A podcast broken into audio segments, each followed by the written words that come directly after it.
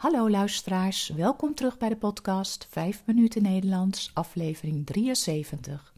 Het is vandaag woensdag 2 februari 2022. Als je de tekst van de podcast wilt lezen, kijk dan op de website petje.af slash 5 minuten Nederlands. Als je de teksten van eerdere podcasts wilt ontvangen of vragen hebt, stuur dan een e-mail naar 5minutennl.gmail.com. Mijn naam is Carolien, ik ben taaldocent op de universiteit en woon in Leiden. In deze podcast vertel ik iets over mijn leven, over wat ik de afgelopen dagen heb beleefd of iets over de Nederlandse taal en cultuur. Aflevering 73 Uitwaaien, deel 2 Afgelopen maandag raasde er een storm over Nederland. Het regende en waaide heel hard. Dammen en waterkeringen werden afgesloten en voor het westen van het land werd code oranje afgegeven. Er werd geadviseerd niet de weg op te gaan als het niet echt noodzakelijk was en vooral goed uit te kijken met fietsen. Deze storm was misschien wel erg hard, maar anders zou het heerlijk weer zijn om naar buiten te gaan en uit te waaien. Dat is zo'n prachtig Nederlands woord. Het betekent dat je lekker naar buiten gaat als het waait om je hoofd leeg te maken. Ik heb er alles over verteld in podcast 35, toen de podcast ging over het boek van Daphne Dekkers, dat als titel heeft Uitwaaien. En weet je wat zo leuk is?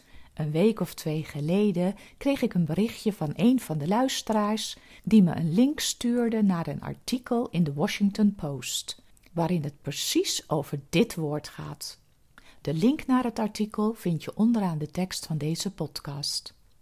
De luisteraar schreef mij: Vorig jaar heb je het boek van Daphne Dekkers aanbevolen en het woord uitwaaien uitgelegd. Nu stemt de Washington Post voor uitwaaien als woord van het jaar. Dankzij de podcast begrijp ik wat het woord betekent, voordat ik het artikel zelfs maar gelezen heb.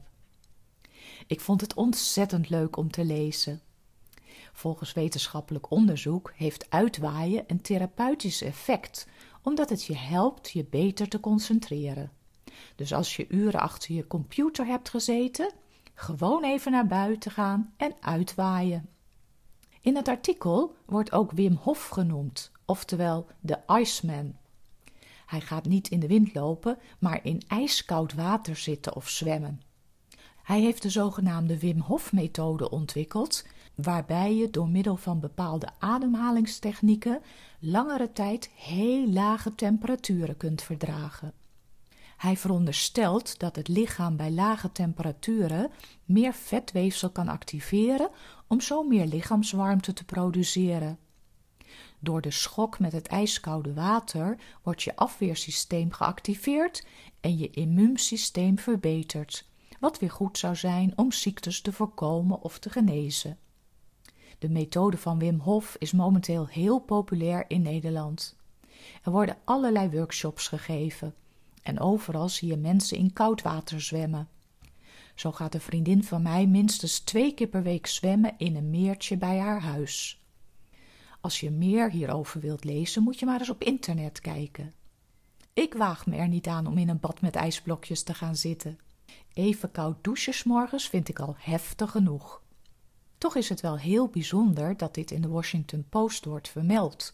Heel veel dank aan de luisteraar die mij dit heeft opgestuurd. Tot slot, als je de tekst van deze podcast wilt lezen, kun je op de website petje.af een abonnement nemen.